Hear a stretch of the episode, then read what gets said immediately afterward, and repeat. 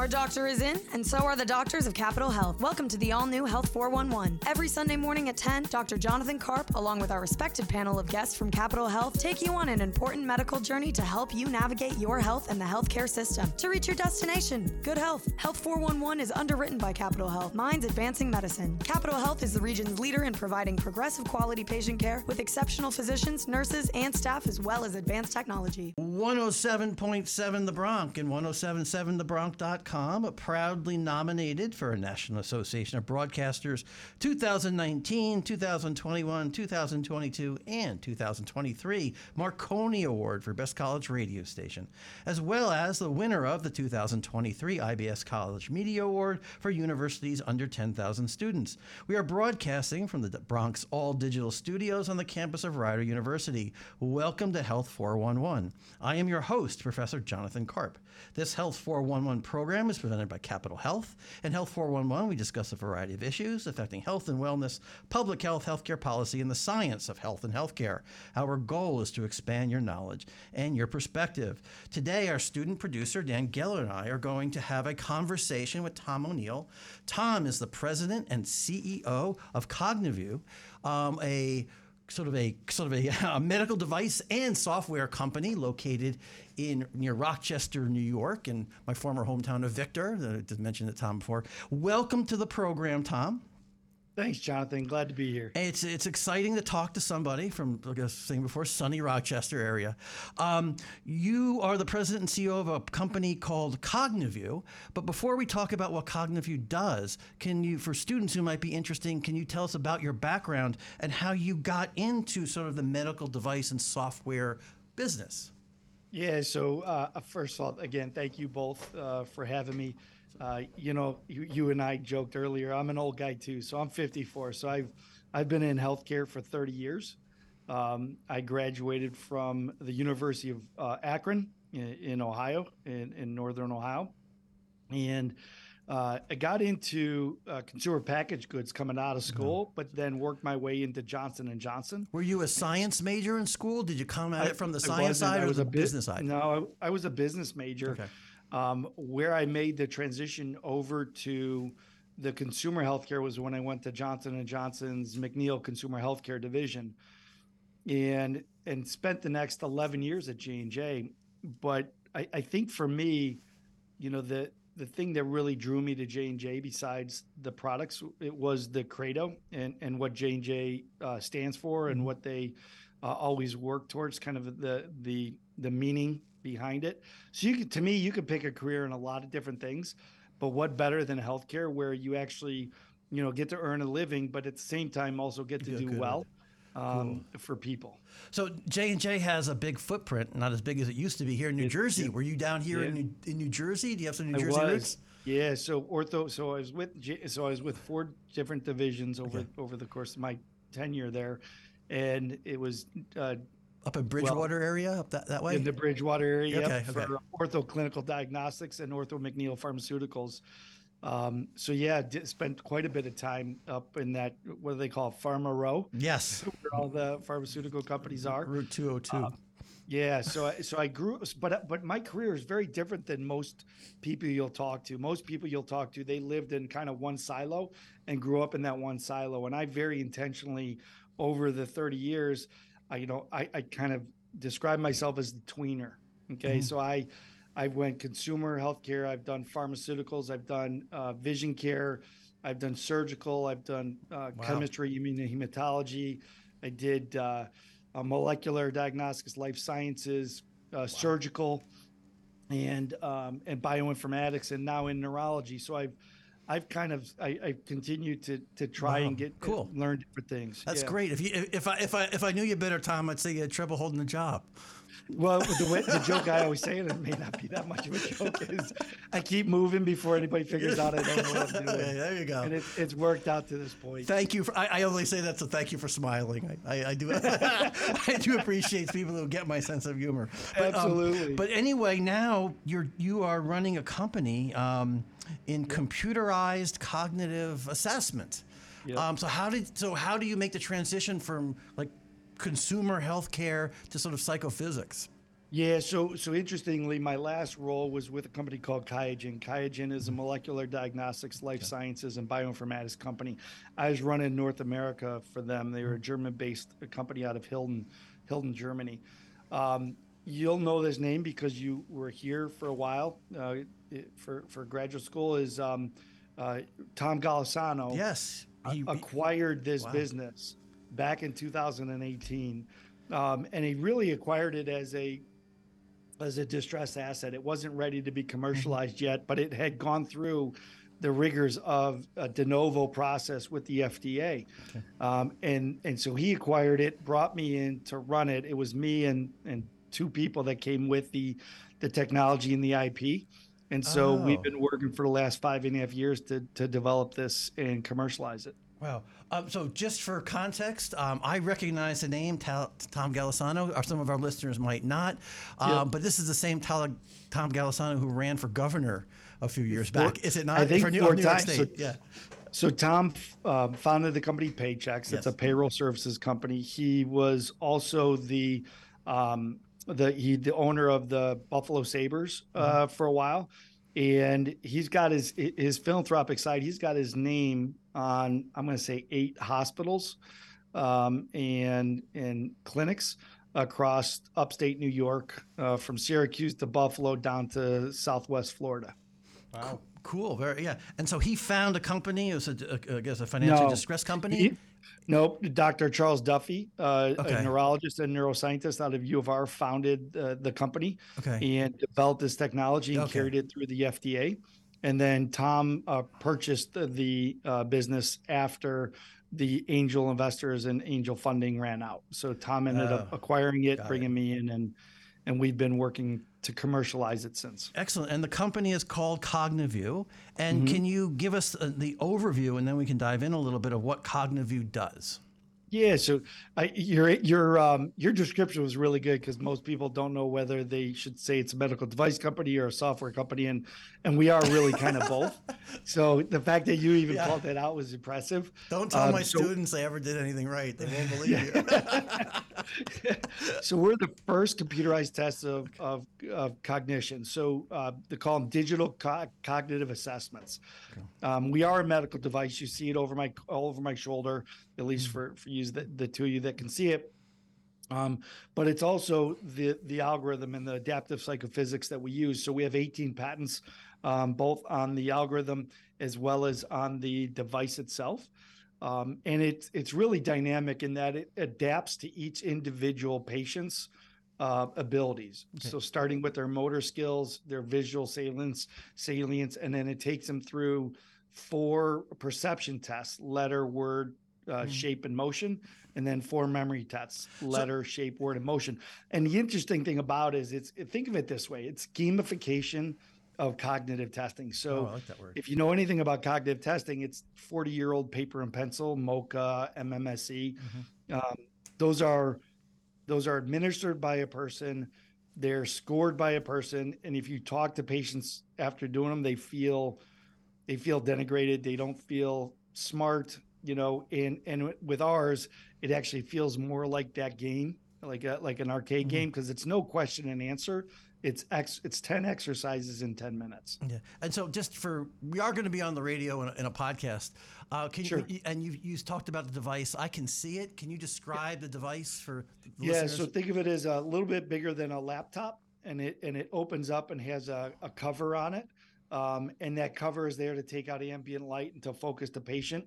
And then there's a joystick, what we call a cogniwheel, right in the middle of the base, where you would think the buttons, the the the um, uh, would but you know the the uh, uh, the mouse the, or something. The, not the mouse, but the joystick. keyboard. Key. Oh, okay. Instead of the keyboard, it's it's the it's the wheel. So this the cogniwheel is in the oh. center, now, and you either turn it right or you turn it left, and that's the only interaction that the patient is going to have with our device. Excellent. You moved your shoulder shoulder a little bit. I can see it now. Yeah, yeah.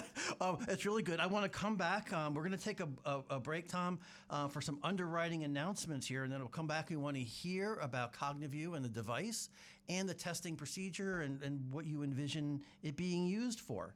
Um, so we'll be right back with Health 411. You're listening to 107.7 The Bronc and 1077thebronc.com. Health 411 Sunday mornings at 10 a.m. on 1077 The Bronc is underwritten by Capital Health. If someone you loved was sick, how far would you go to make sure they got the best care? Your mother, your sister, your best friend, your neighbor, your son? How far would you go for doctors who will meet with you longer so they really get to know you and who collaborate across disciplines so that they can devise a plan of care that's uniquely right for you? There's no doctor too far, no care too distant that you wouldn't go there. And for more than 100 years, so has Capital Health. From our hospitals in Trenton and Hopewell to our primary care offices all across Mercer, Bucks, and Burlington counties to right here at Rider University, Capital Health has the team of doctors, nurses, experts, specialists, and staff that you can count on to care as much about your loved ones as you do. Because you'd go to the ends of the earth if someone you loved was sick. And so do we, Capital Health. There's no appointment needed for this doctor's visit. Now back to the all new Health 411, underwritten by Capital Health Minds Advancing Medicine. 107.7 The Bronc and 1077thebronc.com. We're recording Health 411 from the Digital Bronc studios. Welcome back. We are continuing our conversation with Tom O'Neill, who's the president and CEO of Cognivue. And in the end of the last segment, um, Tom was telling us about this device he has. It looks sort of like a laptop with a specialized screen where they can do some um, computerized cognitive assessment with this machine. Um, and, and you were saying a little bit at the end some of the things that it tests. But before we go into that, why would you want, why would somebody care about this? Why would somebody want to use this product? Yeah, it, it's a great question. I, I think when it comes down to it, and you think about healthcare in general, we healthcare is two things. Healthcare has gotten so good that our bodies are outliving our brains. So things like Alzheimer's and dementia, it is not an insignificant issue. It's you know they're they're projecting 50 million people by by 2050 will have that just in in in you know the, the U.S. and and so it's it's an, excuse me globally. So it's a significant issue. Not to mention those people that are dealing with mild cognitive impairment. So so so that's the first thing. I think it, it is as much a society issue as it is in health as a healthcare issue. And that's the aging population think, issue. The aging population. Mm-hmm. And I think even if it's not the aging population, the data we've seen tells us that no matter what age you are, no, no matter what generation you are, the biggest concern they have is around dementia and Alzheimer's. And it's because they have seen a loved one, right? They've seen mom, dad, grandma, grandpa, aunt, or uncle die with dementia. And so it is a significant issue. And so th- recently, the first medication just got approved for mild cognitive impairment or, or early Alzheimer's. Uh, and that's a drug by a drug manufacturer called Eisai and the drug's called Leqembi. So now the question is, is we're going to need to be screening people. Doctors are going to need to be screening people so they can get access uh, to that new medication. Well, it seems like so this would be a kind of tool that would not only be diagnostic for severe or even, I guess, initially mild cognitive impairment, but also a way to see if an intervention, whether it's a medicine, diet, something else, works.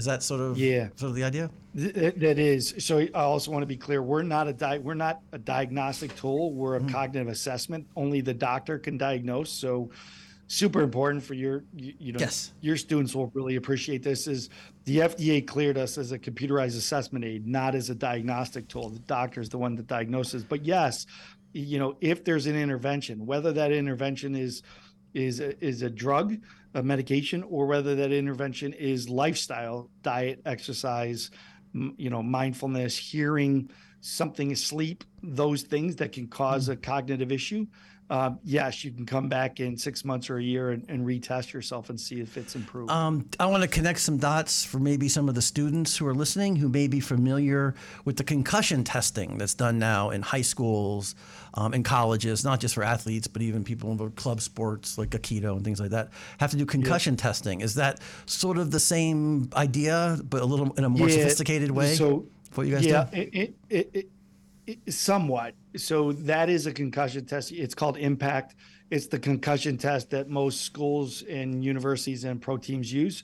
Um, but that is for a that is a diagnosis for uh, concussion. We don't diagnose concussion, but we do have an indication for concussion and TBI. But think about it this way: it's con- it's cognition as it relates to a concussion. So impact is kind of a, a broader screening across a number of different things where we are a much deeper screening on cognition and absolutely for concussion or TBI. In fact, we're one of our advisors, um, brilliant sports neurologist, um, Dr. Jeff uh, Kutcher, uh, head of the Kutcher Clinic, Clinic out of Michigan, but he does the Olympics teams, he does the NFLPA, the NHLPA, and he's been using the device for concussion for for four years now. Oh, pretty, pretty cool. Uh, and so, what kinds of things allow your assessment to happen? Uh, um, so you're going to imagine me. I'm going to be tested. I'm going to sit in front of this device. I'm assuming I'm yep. sitting and not standing. I the machine comes on. Um, actually, let me let me take a step back it, it occurs to me because people are used to laptops that are all connected to the internet somehow. Right. Um, yep. And then if if I'm doing this sort of evaluation, other other HIPAA concerns, privacy concerns yeah. about information flowing over the airwaves. Yeah, so it's a great routers. question. Ours is, is is all we're all HIPAA compliant, and we mm-hmm. we are um, uh, HITRUST certified, so there's no issue with that. But um, the so I'll go back to your your question. Mm-hmm. It is Wi-Fi enabled, but it doesn't require Wi-Fi. Mm-hmm. What's interesting about that is we are in a study with the University of Miami uh, across 12 Indian reservations, American Indian reservations, um, and and the reason why they liked our test because it doesn't just require, it doesn't it's it's it's not required to have Wi-Fi, but it can be connected to Wi-Fi. Um, so we are both, but like you said, you sit in front of it. Okay. It has a two minute introductory video. Okay and then it's self-administered and self-scored. And the reason why is we want to take as much of that human bias and variability, whether it's in the introduction of the the test, mm-hmm. the testing, or the actual administration of it, or the scoring of it. We try to remove as much of that human error, var- variability, and bias that comes with it, and then it it takes you right into the into the ten. I, and you brought you brought up. I'm gonna I'm gonna agree with you. One observation: if you've ever sat for any of these tests, the thing that Tom was talking about is you sit there and somebody asks you questions or you read it, and it's a little disconcerting that somebody sort of sit there with a pencil and be checking marks while you're sitting there doing whatever you're doing. Um, and I think nowadays people are much more comfortable sitting in front of a computer screen. Um, so I, I, think that's sort of good. Um, and it seems to me that as long as you can see, hear, and move move the the the the, the, the ball, wheel, the wheel yep. move the wheel. Um, those would be the only limitations for your particular device. Is that correct? Yeah, and you don't even need to hear because there's no audible direction. It's all visual. Oh, so, so it's reading. Really becomes it's, yep. it's reading. Yep. It's a reading, not auditory. Interesting. Um, because and uh, you stole my thunder there because I was going to ask about people as they age because aging is right where you went. Um, being in that group, you know, people do send sometimes you can correct for a lot of visual things, but a lot of the auditory things sort of happen in a very uh, quiet, slow manner. There. so, Jonathan, I got to tell you, our fastest growing segment is audiology. Is it? So audiology mm. is by far our fastest growing growth segment because you know you hear with your ears, but you process those sounds with your brain. Yes. Um, so it is uh, it, it it allows the audiologist or the hearing care professional to have a much broader like healthcare conversation, clinical conversation with their patients mm than just about their hearing. Yeah. So is the is the audiology segment of your company is that considered a solution for the visually impaired for cognitive assessment for them? Um, no, I don't know that it's. I don't know that we look at it that way. I think it's just it. It's it works for. Again, we put it in optometry, audiology, and retail pharmacy. Our, our five minute screener, the Cognivue Thrive, um, and and it works in that you you don't need to listen. You you have to have. I think it's twenty one hundred vision to be able to to get through it, but you don't need to, to, to it's not audible so you don't need to hear for it so it mm-hmm. certainly works for the audiologist yeah and and I, I hear it from my background in neuroscience and i hear something that if you do this test it might if you have trouble hearing there are a lot of reasons why you might not hear and these kinds of tests might inform sort of the underlying neuroscience of why you have trouble. Sometimes you can hear just fine, you just can't process the information. There's a whole multitude of things that happen.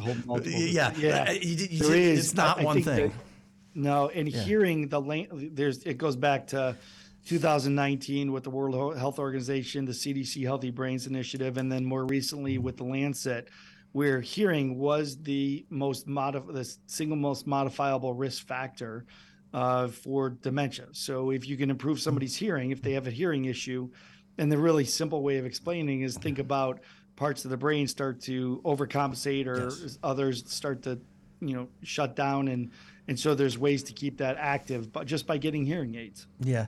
Um, and um, I, I want to transition. Dan's giving me a little signal here running out of time. But just as a statement um, i don't want to be criticized by people from the from the deaf community who do not consider being deaf an impairment. Uh, right. uh, and there are people like that. Um, sure. so and i'm aware of that. But you're really talking about people who at one time could hear who are losing their hearing and being able to assess them under those conditions. You're absolutely yeah, you're yeah. absolutely right. 100 so, percent right. So yep. let's take Tom. Let's take another break for some underwriting announcements, and we'll come back and continue the conversation. You are listening to 107.7 The Bronc and 107.7thebronc.com. Health 411 Sunday mornings at 10 a.m. on 107.7 The Bronc is underwritten by Capital Health. If someone you loved was sick, how far would you go to make sure they got the best care? Your mother, your sister, your best friend, your neighbor, your son?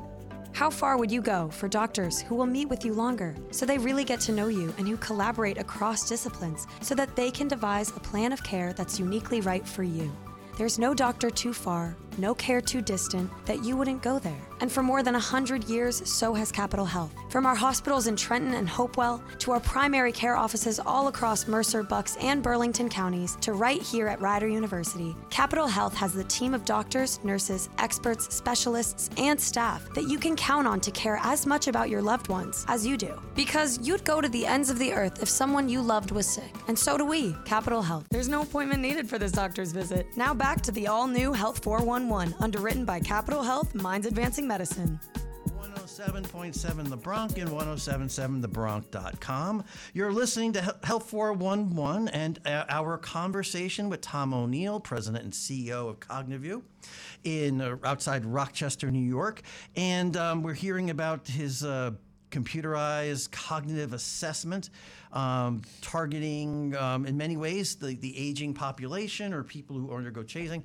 So I'm assuming, and I want to get to some of the details you test, but I'm also hearing to make some of these cognitive assessments, it seems like establishing baseline would be an important thing to do. Is that part of the testing that goes on here as opposed to um, traditionally, some people might not even take a cognitive test the old fashioned way with a pen and pencil um, until there's already an issue. So, are, are baselines important? Baselines are always important. You don't have to have a baseline because when you take our uh, our test, it it's it's evaluating you against our normative ranges for your age, mm-hmm. right? Your age, your ethnicity, um, your gender uh, or sex at birth. So so it's it's taking that into account and evaluating you against that. It also, as I mentioned earlier, it, it adapts to each individual's motor skills or visual salience, and then the better you do on the subtest, the harder it gets. So it find it's looking for your threshold or set an easier way or better way is it looks for your failure point, right? Mm-hmm. And then starts backing it down. So the better you do, the harder it gets. The the less well you do, it slows down and makes it easier for you. So it's really it's really personalized from that perspective. But yes, always always good to have a baseline, uh, but not necessarily uh, to, with it with our technology. And what I'm hearing from that is you must have had um, research data from not tens, not hundreds, but thousands of people, thousands. very very mm-hmm. diverse kind of people. Uh, so you can make yeah. all those sort of categories. You, you know, the, the, the, the, algorithm will put you into the category and make the appropriate comparison. So, so somebody, yes, somebody was doing a lot of research on this for a long time. Yeah, and and not only before, but we continue to right. So your, your research is never done. Um, so just last year we closed two major studies. The we were working with the Global Alzheimer's Platform with the BioHermes study. That was a thousand patients 20% were had to be minimum of 20% had to be diverse, either black or Hispanic. And every one of those thousand patients, and I'm gonna oversimplify it, but got a Cognivue, uh, MMSE, which is that paper mm-hmm. and pencil um, neuropsych test, a PET scan, a blood biomarker, and a couple hours of neuropsych workup. We also, at the same time, we just closed another study uh, last year, which was the focus study. It's 1,600 patients and that was against uh, comparing us to RBANS. Our bands is another neuropsych, a much deeper neuropsych test, and that goes about 40 minutes long. And it allowed us to go deeper in our normative ranges down to age 20, because as you can imagine, Jonathan, especially with your neuropsych or with your um, uh, psych bed neuropsych background, is uh, that most of the people that go through these tests are 65 and older. Mm-hmm. What RBANS did, it allowed us to get those normative ranges down to 20.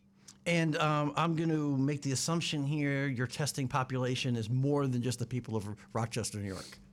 It is. It's so it's it's certainly um, very diverse. That one I just mentioned, the mm-hmm. focus study, thirty-seven percent were Black okay. or Hispanic, um, and we make sure that um, the sex at birth is also a, a mm-hmm. good um, good split as well.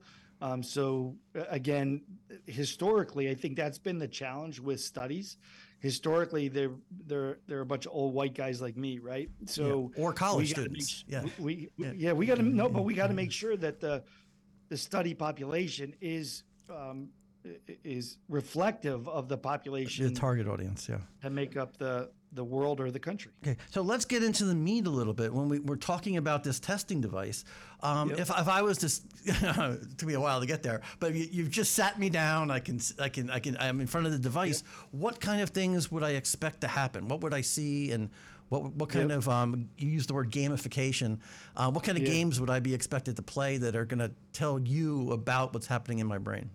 Yeah, so the the first test is the motor skills test, and it's going to be a green wedge in a. It goes in a circular motion, and you're to keep that green wedge on the white dots, and and it's going to get the wheel is going to go from a one to one ratio to a three to one to a five to one back to a one one ratio, so that as you're trying to keep the green wedge on the white dots, it's getting more and more difficult. People will think it's actually broken. It's not. It's to see how quickly you can yeah. react to it um, I'm thinking of asteroids. First... Remember the old game, the yeah, asteroids? Exactly, exactly. yeah. So that that first one is is test your motor skills, and then it adapts the rest of the test, test to, that. Skills. Okay. So, so mo- motor skills, I imagine, is two components. It's your ability to to turn the wheel, but it's also your reaction time. Is it like both yep. both of those components? Come up to like a motor skill core, core yeah, score. That's exactly right. Okay. So reaction time and speed processing, okay. right? So we're we're seeing how quickly you get to the answer, but we're also seeing how quickly you get to the right answer, which mm-hmm. incorporates not only that reaction time, but your executive function to to find the right to find the right answer. Right. Um, so that first one is is motor skills okay. and adapts like a, like again, you're gonna have different patients that have different motor abilities. Then you get the visual salience a similar thing where, but it's the the light, the dots get lighter and lighter and lighter till you can't find them, you can't follow them anymore. Uh-huh. And then and then once it uh, sees that you've hit your threshold, it gets bright again. Is it now? is, uh, is um, color an issue here for colorblind people, it, or black and white? It's a, that, it's a great question. So okay. it's all black and white. Okay. We did that so that colorblind doesn't become an issue within okay. the test itself. Okay. Um, after you get through those first two subtests, those are adapting the rest of the test to your abilities.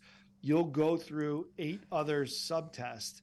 Each one has three practice uh, three practice exercises before it starts scoring you. So it's almost we want to give you some practice, some learning before you go into the actual scoring portion of each one of those subtests. So eight, eight, eight, eight subtests. Um, I'm going to interrupt just because I am a college professor. Yeah. uh, and if I have students um, and I told them that you're going to have eight tests today in class, I would see a lot of people's eyes roll. Uh, how long does this take to sort of go through the eight tests? Yeah, so it's it's ten tests in ten minutes. Oh, so okay. So the, the, really simple, easy way to explain it is yeah. is about a minute per test. Okay. And I say about because remember it's adapting to your abilities. So the better you do, the faster the test is going to go. Uh, so it might be eight minutes. The less well that you do, the it could be up as upwards of twelve minutes to get so, through all. In the in and uh, I'm I'm seeing a situation here where a, a a score is developed at the end, um, and one of the issues we have here on college campuses um, that wasn't around so much when our contemporaries was around is how fast it takes you to get to the right answer. Is that important? Like it is. At, so it is for important. this for this test, it is important. It is important for this okay. test. Yep. So you discussed sort of the green wedge with the white dots. What gave you the idea of actually incorporating that as a test? Like what what made it what makes that reliable as an indicator of somebody's cognitive function? Yeah, it's it's a great question and one that's probably better for the founder because I don't know how he came up with that to begin with because that's what's I guess that's what's really different, uh, Dan, about ours our test versus the MoCA or the MMSE, which are you know very different and also question and answers. Um, it's really to identify things like Jonathan, we're talking about reaction time and speed processing, but also executive function, memory, visual, spatial. Those are the things that we're able to capture um, by doing the perception and the memory test in the order that we do them. But also, and I'll give you an example. One is the shape test, the subtest, the shapes. But we don't use square, circle, things that could be, you know, you can uh, kind of verbally uh, recognize. We use non-mediated shapes, so you actually have to use the executive function, your memory, your not your memory, your executive function to process what you're looking at and still remember it.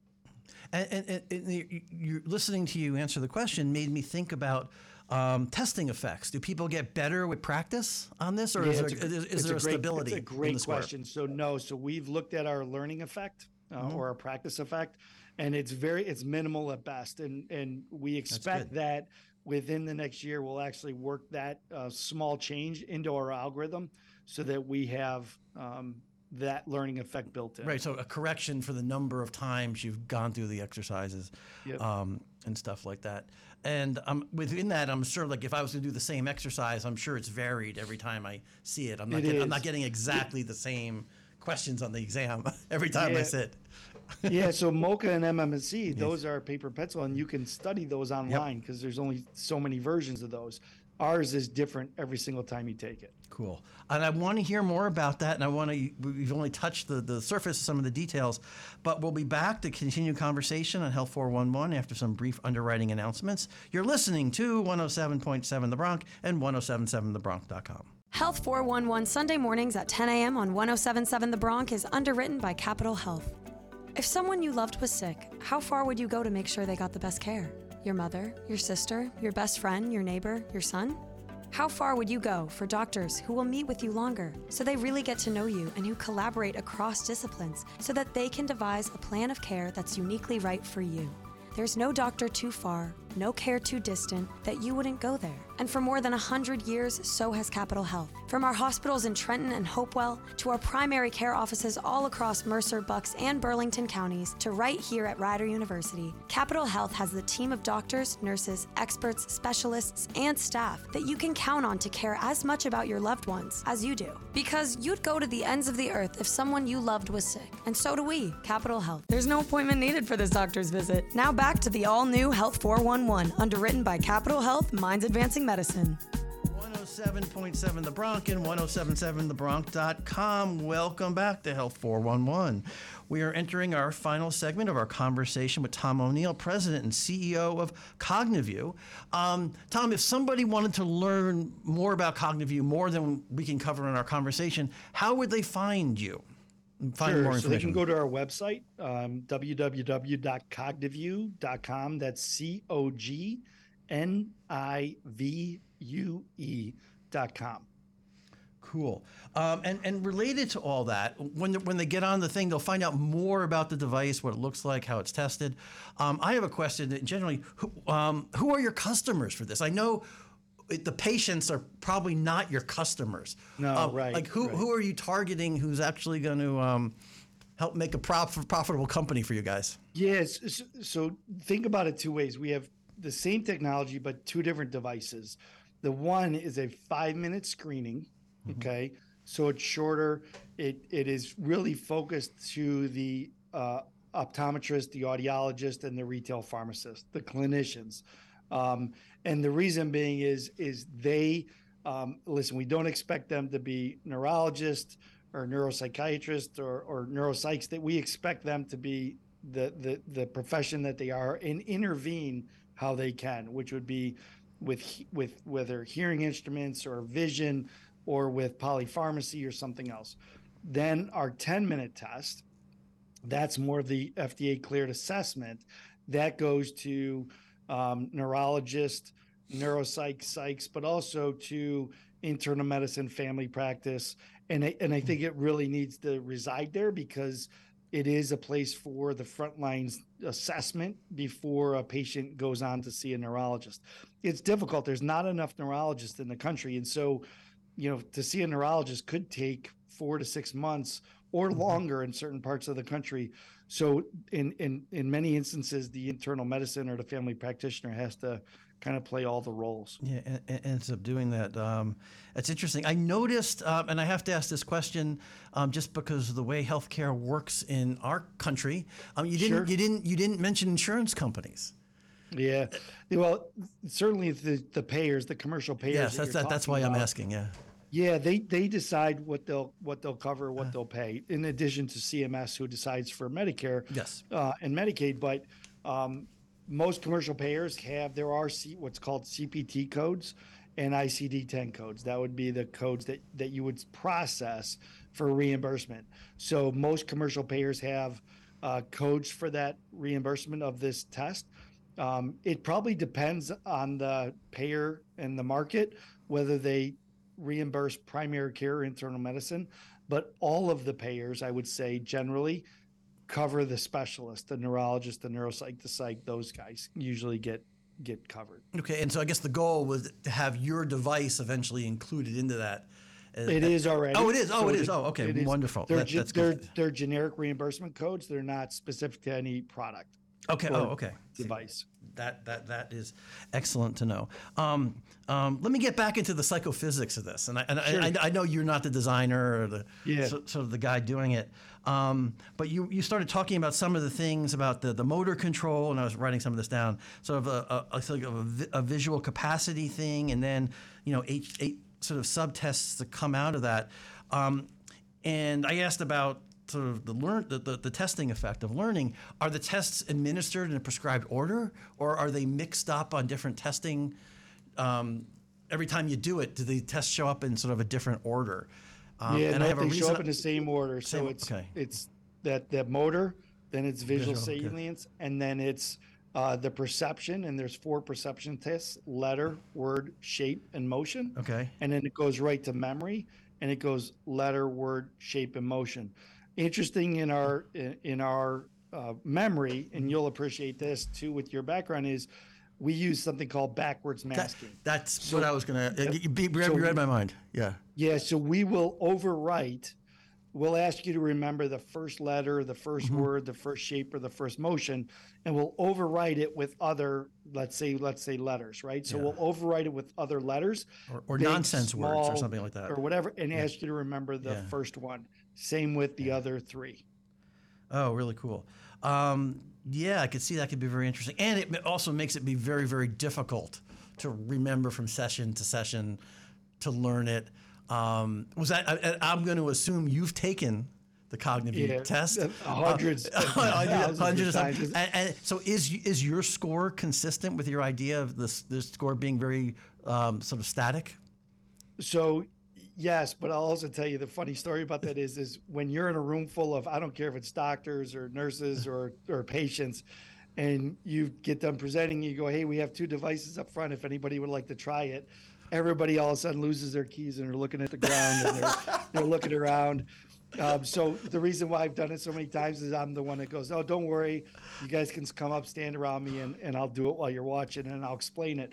But yeah, my score is always within the range, right? So it's always within three or four points Okay, Um, that's good to know. within what what you would expect would be for uh, somebody without any cognitive impairment. Excellent. Although you could ask my wife, she might have a different opinion, but that's for me.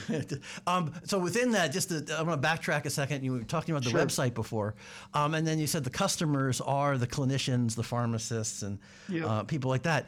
Um, if some, if, eh, you know, if the undergraduates here at Rider or somebody else were going to log on to the website, would they feel like they're reading like you know a, a textbook in psychophysics and clinician, or would they be able to understand the stuff there?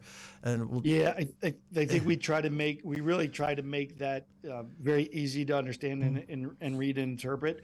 When you get into the some of the studies, which you can, I mean, I know your your students can find online, but mm-hmm. it, you can also go to our website and get those. And Um, that'll get into a lot more of the detail and, and, the specifics around the studies that we do and the technology that we have, and get much deeper into the psychophysics, adaptive psychophysics. Mm-hmm. Um, but it is the, the simple way, and you know this, of explaining adaptive psychophysics. It's just um, the patient's ability to react to a stimulus, right? And and and how they can do that, and, and different ways of of giving that stimulus to them, and and then having them respond to it. Very cool. Yeah. And so we touched on this a bit earlier, I feel, but where where do you see the company going in the next five years, ten years? What implement what changes would you personally want to see done with the company? Yeah, so I think there's a, there's a couple things we're we're getting ready for. So there's going to be a big market shift, and that big market shift is happening right now. I, I alluded to it earlier. Um, the first of what's expected to be 14 different drugs are hitting the market. So Eisai's is first. Eli Lilly is gonna we're expected in December, and then there's 13 other drugs in phase three trials, um, specifically for uh, um, MCI, mild cognitive impairment, or Alzheimer's dementia. Um, and and they're different, but it, there's there's hundreds of different dimensions. So if you think about it, there's now going to be Dan an intervention that doctors can prescribe um, for these patients, and while the initial ones are going to be very expensive and have some pretty significant side effects, they're going to get more efficacious with lower side effects and, and be better and better. So we think that'll shift the market pretty significantly so that we start to see cognitive screening happen on a regular basis. I think that's going to be think of it as the fifth vital sign. I keep referring fifth, to it as the fifth, fifth vital, vital sign. A very interesting way to look at we, it. We don't do enough about. We don't do enough of. Um, so I think that's what's going to drive it. What I want to see is not only do we have this device, which I told you is like a large laptop, but I think there's there's technology we can do, whether it's app-based technologies or home-based technologies for monitoring that doesn't require the patient to come in. I think there's real value with ours in getting into a controlled environment and taking the test. I think there's also real value in monitoring while you're at home so you can see what what may be driving your uh, if it's transient impairment, right? What what could be driving that? So I think we'll we'll see a number of different formats coming out in the future. Wow. Very cool. And, and, I'm smiling now because I'm hearing I'm I'm, I'm I am created the image in my brain of politicians yelling at me, you know, Medicare for all, cognitive screening for all. yeah, yeah, yeah. Well, yeah. again, if you think about it, and I was in, I was in the the, the chemistry immun, immun, immun, immunohematology uh-huh. space where we are doing a lot of blood testing, but also molecular and life sciences, and we test. We literally screen for everything yeah, uh, except for your brain cognitive health. function. Yeah, it, it is. Um, yeah, that's um, that is an inter- It's a very interesting thought question, um, and it's also a good place to sort of end the conversation because we're running sure. out of time. Because we could go, we could have a whole, we could have a whole show on uh, why that might be and what's happening with that. Um, Tom O'Neill, President and CEO of Cognivue, thank you so much for engaging us in conversation today on Health 411. Um, this is 107.7 The Bronc and 1077thebronc.com. We're recording from the Digital Bronc studios. Thank you for listening. This program is part of Capital Health and Rider University's efforts to bring people together to address issues associated with all aspects of health and healthcare. Thank you, Tom O'Neill, President and CEO of Cognivue. You've been a great guest. Um, I hope our listeners enjoy talking, uh, listening to our conversation. If anyone has questions or comments about this program and want to make suggestions for future broadcasts, please email us at health411 at rider.edu. Remember, you have a doctor's appointment scheduled for every Sunday at 10 a.m. Don't miss the all new Health 411 with Dr. Jonathan Karp and our expert medical guest from Capital Health. You can listen to Health 411 anytime on demand. Go to 1077thebronc.com slash health 411 to listen past episodes or tune in every Thursday at 9 a.m. to hear the weekend rewind edition of Health 411. Health 411 on 1077 The Bronc is underwritten by Capital Health, Minds Advancing Medicine. Capital Health is the region's leader in providing progressive quality patient care with exceptional physicians, nurses, and staff, as well as advanced technology.